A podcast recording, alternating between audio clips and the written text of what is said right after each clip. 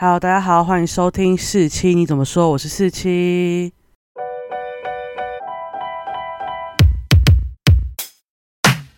今天呢，来跟大家分享一下我的年假追剧追了什么。一开始呢，我其实有在我的脸书上面说，我预定要追哪些剧。那其实因为我有买 Netflix 会员，所以其实我追的剧通常就是 Netflix 上有的。然后还有一些呢，就是春节时候电影台有播的一些剧，那通常都是蛮新的，就至少是去年暑假以后的档期的电影。但还是有些呢，原本想要看，但最后还是没有时间看完的剧，我就预定呢要又在这次二八档期把它看完。在这边我也会分享我在春节看的一些很不错的电影跟电视剧，希望大家如果有空的话，可以有一些片单可以选择。一开始呢，先跟大家分享一下我原本在脸书上说我原本要看的剧，然后戏剧的部分呢，我先列的就是《亚森罗平》《返校》《大在时代》。《淑女养成记》《驱魔面馆》《哲人王后》，还有《女神降临》。那电影呢，就是那时候春节上映的《胜利号》，还有我想要补《大佛普拉斯》，到现在他没有补。跟我也看到那个 Netflix 把一个巨星的诞生上映的，那时候我其实根本没有去电影院看这个超级红的电影。然后还有院线片，我原本想要去看我没有谈的那场恋爱，那这是我原本预定要看的。我今年春节看了哪些东西呢？我电影看比较多，因为时间花费比较少。首先院线片，我就是看了《拆弹专家二》，大家就觉得天呐，你春节才看《拆弹专家二》，那不是去年底上映的吗？对，到今年的春节它还是在播映，所以我们家就是去看了《拆弹专家二》。还有一个是去年在韩国很红很红的喜剧电影，然后我那时候在台湾上映的时候也很想去看，但最后就是没有。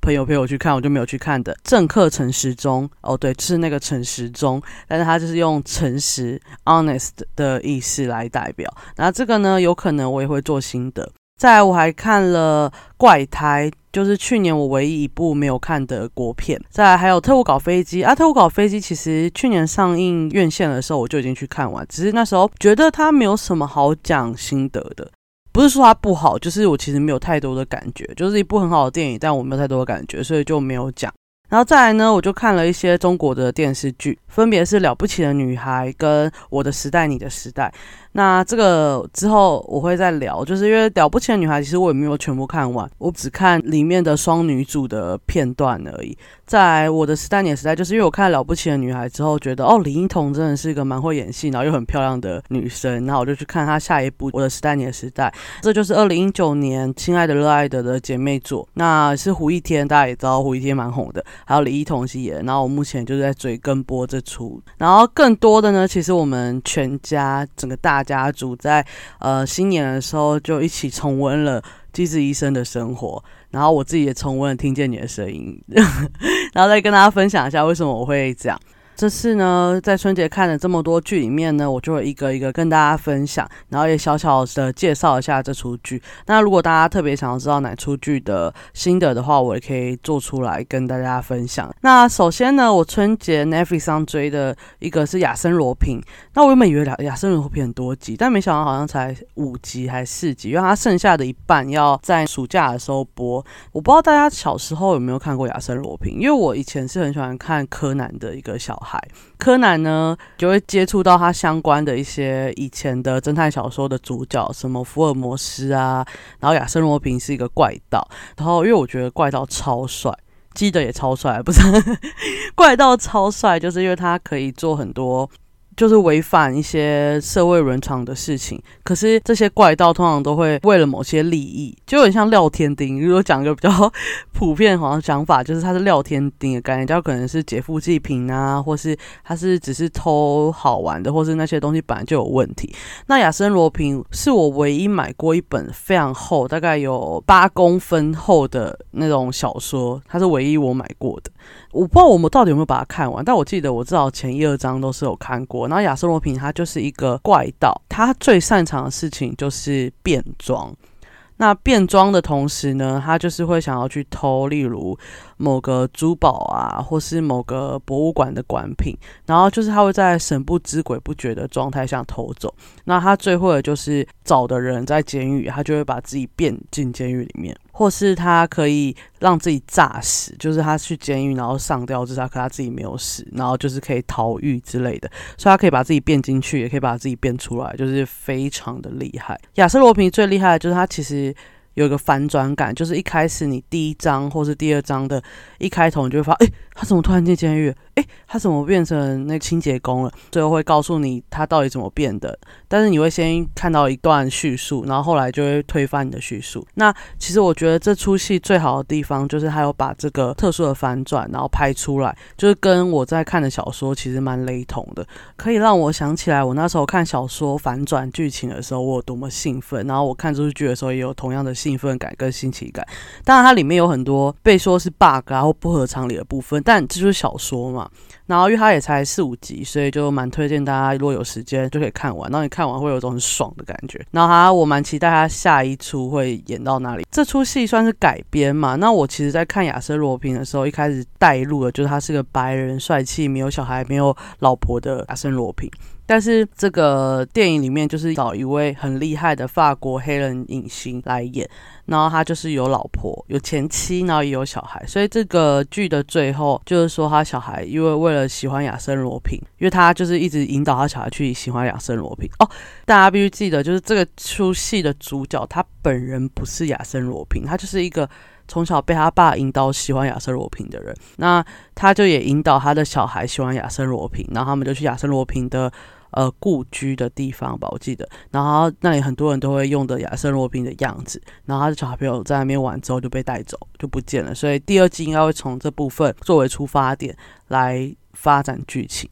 那我自己蛮期待，就是当然你可能要动脑看这个剧，但是我觉得那种反转的爽感就是最重要的。然后第二个呢，我也是补齐了《淑女养成记》。那《淑女养成记》，我觉得我可能要再看第二次，然后我才能比较好写心得。但我觉得它就是是拍的很好的剧，虽然那个光就有点太亮，不然不知道是不是我们家电视的关系，我就觉得它那个光真的很台剧，就是没有那种柔和光，它就真的是很台剧的八点档光打的，我就觉得蛮特殊的。再来，我还看了《胜利号》，那就是二月五号就春节期间 Netflix 上映的一个韩国科幻大片。我自己觉得大家可看可不看啊，但是那时候我去看，想说韩国已经厉害到他要去拍宇宙的故事了嘛，就是未来科幻的故事了嘛，因为这种东西以往就是走在好莱坞会拍而已。胜利号呢，就是韩国幻想出来的一个宇宙观。很久很久以后的地球，它会变成一个垃圾很多啊，然后很难生存的地方。宇宙外呢，会有一个星球，它是崭新的，然后就是在那里有一个新的世界。然后你就是要被挑选的人才能进入那星球里面。就是你要是一个优良人种，那当然是有人在主导这一切。那其他的地球人呢，你就是可能可以驾着宇宙飞船去捡垃圾，然后去换取费用。最后他们就是。是发现了某个阴谋，然后想要去救地球，也不算救地球吧，他们也算是救自己，因为他们自己快饿死了。然后就是，我觉得它是个蛮人性化的电影，虽然他在讲很久以后的地球跟宇宙，但是人还是那样，就是缺钱还是。没办法活下去，然后为了钱也可以做很多事情，然后失去了女儿啊，你就会放弃自我的。它是一个很人性的故事，可是它就是把它放到宇宙。比较想讲的就，当然它就是很多很多的特效。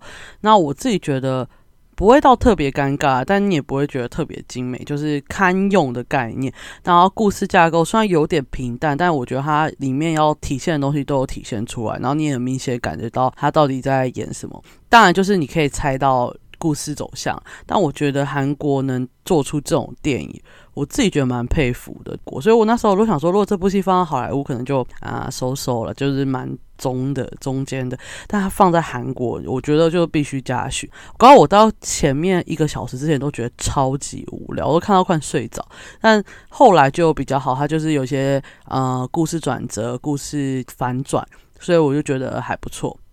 再来呢，我还是去了电影院看了《拆弹专家二》，刘德华，因为他比较像是我妈妈那个年代的人。然后那时候要去看电影，但因为那时候很多国片都还没上，然后我们就看一下有什么好看的，最后就决定去看《拆弹专家二》。那因为它上映很久了嘛，然后有很多的影评都是给他很蛮正面的评价。然后我其实根本不知道他在演什么，因为我也没看过《拆弹专家一》，然后就去看了，然后就必须讲哦，他真的是也是一个特效很多的电影，他在讲一个失落。的警员，然后他是拆弹专家，然后他原本有一个阴谋，然后后来发生了意外失忆之后，然后他的阴谋就改变反转这样。那其实一开始我第一幕看到的那个特效，我觉得天哪，也太假了吧！我差点觉得啊，那这出戏到底是哪里好？就是它特效那么假，大家不会看得出戏嘛？但后来它的特效就有越来越好，越来越好。那这部戏呢？我觉得它的剧情架构做的还不错，真的蛮好的。然后反转啊，还有一些不同人物视角跟叙事过程，然后呈现出一个完整事件的状况，我觉得都不错。而且它刻画人性非常非常好，就是失忆啊，除了是就是脑袋真的失忆，还有他失智的那种状态的刻画都非常好。当然，因为里面的演员都很棒，像刘德华演的状况，就是不会把失忆。演成失能啊，或失智这样，演的非常非常好。有把那种失忆真的会忘记的记忆，跟身体的一些技能相关的记忆区分开来，所以我觉得这部分做的还不错。然后那时候我蛮惊讶，就是哎，她女主角是倪妮，哎，那倪妮是一个。中国很有名的女演员，那她真的不会讲俄语，但她从头到尾的配音，我自己觉得没有到很出戏啦，就是配的还不错，因为她从头到尾都俄语，然后我就觉得哦，还蛮好的。然后整个加上刘青云又是影帝，整个三个人的状况都非常的搭，演技也非常好，那故事架构很完整，然后我自己觉得我蛮喜欢，所以这部我大概会给他三颗到四颗星。就如果大家现在还有在播的话，大家也可以去看，我觉得不会失望。不能说爽片，但是它就是一个一切都很不错的爆米花片，我自己觉得蛮推荐的。再来呢，就是在电影台上播的《政客陈时中》，那我自己呢非常非常喜欢这出电影，因为它就是一个韩国的传统喜剧，它就演一个政客，平常就是卖人设嘛，包装啊，政治人物都这样，但他就突然。因为他的奶奶希望他回归以前善良的他，然后就随便拜了一下，结果他隔天就变得不能讲谎话，他只能讲真话。然后那个不能讲谎话的状况真的是超级好笑，例如他对他婆婆就是大骂，就是什么话都忍不住，对于贪污腐败什么都直接讲出来。他有一个很忠心的辅佐官，然后他就是会一直想办法帮他收拾，最后也用这个诚实的卖点逆转了一波。可是他又被威胁，还这样，因为你知道政客后面就是一连串庞大的利益集团，然后被威胁，所以他最后还是落选了。后来他奶奶过世了，他才。重新又可以讲谎话，可是他最重要的人也失去了。那中间有一些过程，但他大部分时间都是喜剧，真的非常好笑。他的笑点不是只限韩国笑点，就是大家都会笑的那一种。然后我比较想提的就是呢，这出戏其实在去年初台湾就上映了，然后最近不是有韩国青龙奖嘛，就是三大电影奖之一，居然把最佳女主角颁给了罗美兰，就是这出戏的女主角。然后因为她是一个。喜剧，但韩国三大电影奖不太会把最佳女主角这种演技类奖项颁给喜剧，所以罗美兰上去的时候，她吓疯，她就说：“天呐，我因为喜剧入围，我已经很感动了，已经觉得不可思议了，居然还颁给我！因为她同场竞争的像是郑有美啊，八二年生的金智英，然后还有最近因那个《夫妇的世界》大红的金喜爱，然后她是演一个。”同性恋电影，就她自己是一个女同性恋，然后她要回去找她以前很喜欢的一个女生，就是她是年老了，她要回去找一个很喜欢的女生的故事。然后还有一个是全度贤，就大家知道很厉害的影后，她演的一出电影。郑有美就在大中奖拿了影后，然后全度贤在百想艺术大赏电影部门也拿了影后，所以大家想说就这三个比啊，结果他最后把它颁给罗美兰，然后大家就是。鼓掌拍手，因为罗美兰演了很多很多戏的配角，然后就是很多人的好朋友，大家都为他感到非常开心。而且喜剧真的很难拿影后，所以他上去的时候就有说呢，他自己很期待拍第二季，然后已经在准备了。我自己觉得哇，好棒哦！我很想看这个陈时中的第二句。然后哦，对，他的中文翻译也蛮好笑的，就是他是用冠名陈时中嘛。自己那时候看到这个剧名的时候，觉得也太符合时事了吧。因为那时候大概是三四月，那种陈时中的那个声势整个超级巅峰的，然后他就是有点像蹭热度。但是这出戏真的是，虽然跟陈时中一点关系都没有，但是就是有诚实的概念，就是 honest，就是 honest i n g 的概念。那我就很推荐大家去看。好，然后再来呢，我也看了《怪胎》，它真的是 iPhone 拍。然后我发现它讲两个男女主角不同视角的故事的时候呢，它是用不同宽度的画面来呈现。我自己觉得不难看啦，但是因为它故事情节就可以猜到，所以我自己觉得结局或是一切都没有那么新奇。但就是我可以理解他到底想要讲什么。电视台播的时候也可以把它看完，然后也可以跟我分享你的心得。好，再来就是《特务搞飞机》，那其实因为我已经看过，那《特务搞飞机》也是完全的韩国喜剧，它就是反转、反转、反转、反转再反转。我不知道我那天。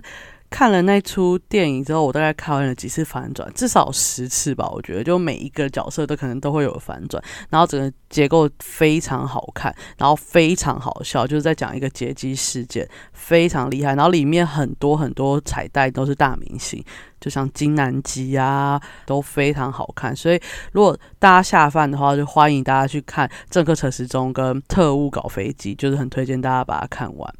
再来呢，我也说我看了中国电视剧嘛。那之前我讲那个从结婚开始恋爱，也谢谢大家喜欢那一集，因为那集是我整个节目。最多流量的一集，然后它就是比别人多的不是十倍、二十倍，是超级多倍的那一种。也谢谢大家喜欢我讲的心得。那我之后我会多出这系列的东西，因为我发现我讲旅游也没有人看啊，我讲心情也没有人看，但是讲各个剧集的心得比较多人听，所以我决定我就是之后会试着多多更新这种类型的 podcast。那请大家多多期待。那这次呢，我就是在哔哩哔哩，就是一个中国的。影视平台，然后滑的时候就不小心看到《了不起的女孩》的一些剪辑，然后觉得嗯，这到底在演什么？因为我是看到它上面写“海王对海王”，就是海王的意思好像就是渣女啊。然后因为她的女主角叫沈诗怡，然后她就是个渣女，后来爱上一个渣男的故事。然后我以为这故事就大概是这样，就是《了不起的女孩》就在讲两个女生小时候认识，然后因为一些误会分开，然后那个女生。其中一个比较强势的女生呢，她就去了英国，然后后来她为了要完成另外一个女主角的梦想，然后她回来拯救她的，有点像杂志社的概念。故事大概是这样。然后因为她是双女主，所以就是在讲女生成长的故事。原本留在中国的那个女生，她就是一直平淡过生活吧，然后有一个很好的男朋友，很稳定的工作。那英国那个呢，就是成为一个女强人，然后回来拯救她的杂志社，不要让她杂志被停刊。这样，那我那时候以为就是因为两个海王的那个剪辑，我觉得很好看，就哇，两个人怎么互相征服对方的故事。但后来我就发现，哎，不对，了不起的女孩最多的剪辑，这居然不是这个海王 CP，而是那两个女主的 BL 线。然后，因为他其实在讲了不起的女孩是双女主嘛，所以他其实讲了很多他们两个之间的关系。然后整个就是一个百合剧啊，就是女同性恋剧啊。然后那故事线非常完整，就是你根本看那些剪辑是看不到男主的。然后就是一个很完整的故事线，然后最后他们在一起，就是小时候因为男生的关系而就是误会吃醋分开。后来那个去英国的女主回来，就是帮他拯救他的杂志社，然后互相努力，发生对方的感情，然后在一起，然后结婚生小孩，这样。就是一个很完整的 BL 线，然后后来我就觉得天呐，这出戏要不是因为它在中国播，然后要过那个中国的广电局的审，不然它一定会是个完全的 BL 剧。然后后来我就一直在看那个两个女主的故事，就是。女主叫做陈思怡跟陆可，一个是狗狗，一个是猫猫，就他们有很多剪辑在哔哩哔哩上面，然后也就带红了他们的两个女主角叫金晨跟李彤，然后就他们有一个 CP 名叫做金童玉女，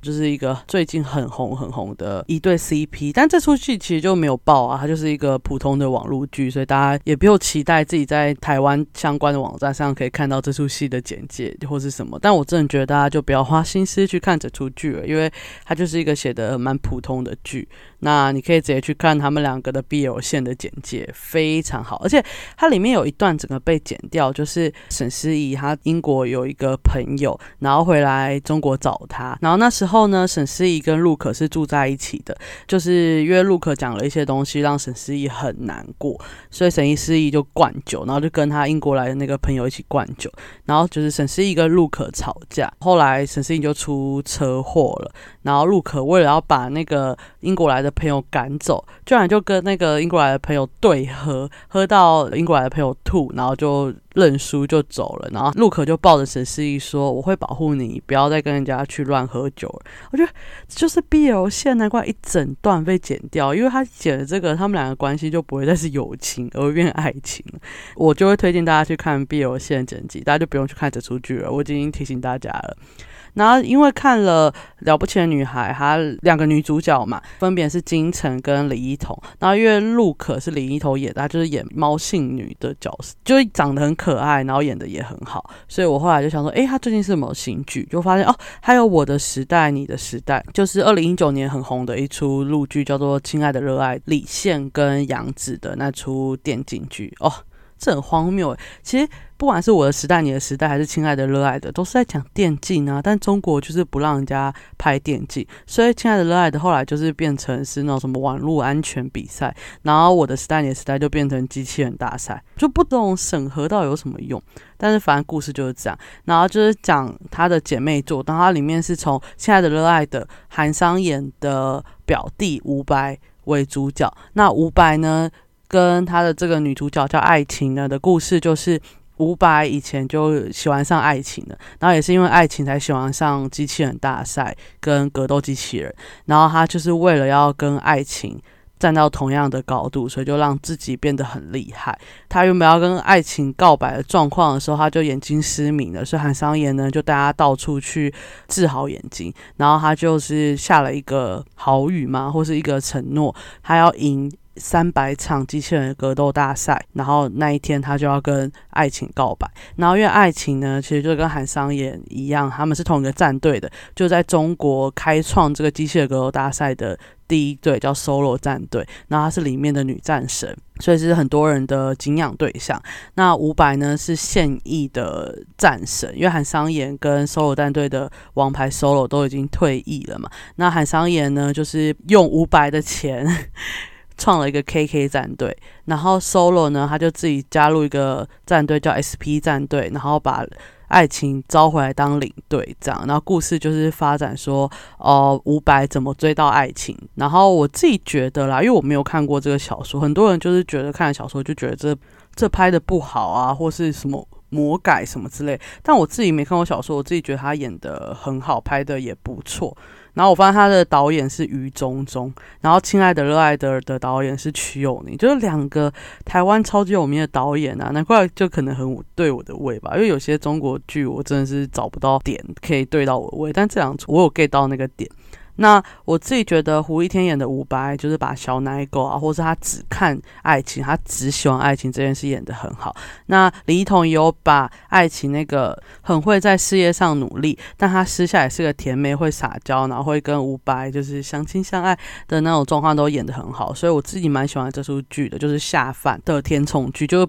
没有要求太多，故事情节还可以，然后演技又好，因为有很多人的甜宠剧的演技真的很差，我自己也受不了。但我觉得这出戏很 OK，然后他大概下礼拜就可以看完全部集集数了吧，就是会有 VIP，就是超前点播的功能，你付钱就可以看完整个集数。所以下个礼拜如果我看完，我有感想的话，说不定也会演录一集来给大家听听看我看这出剧的心得。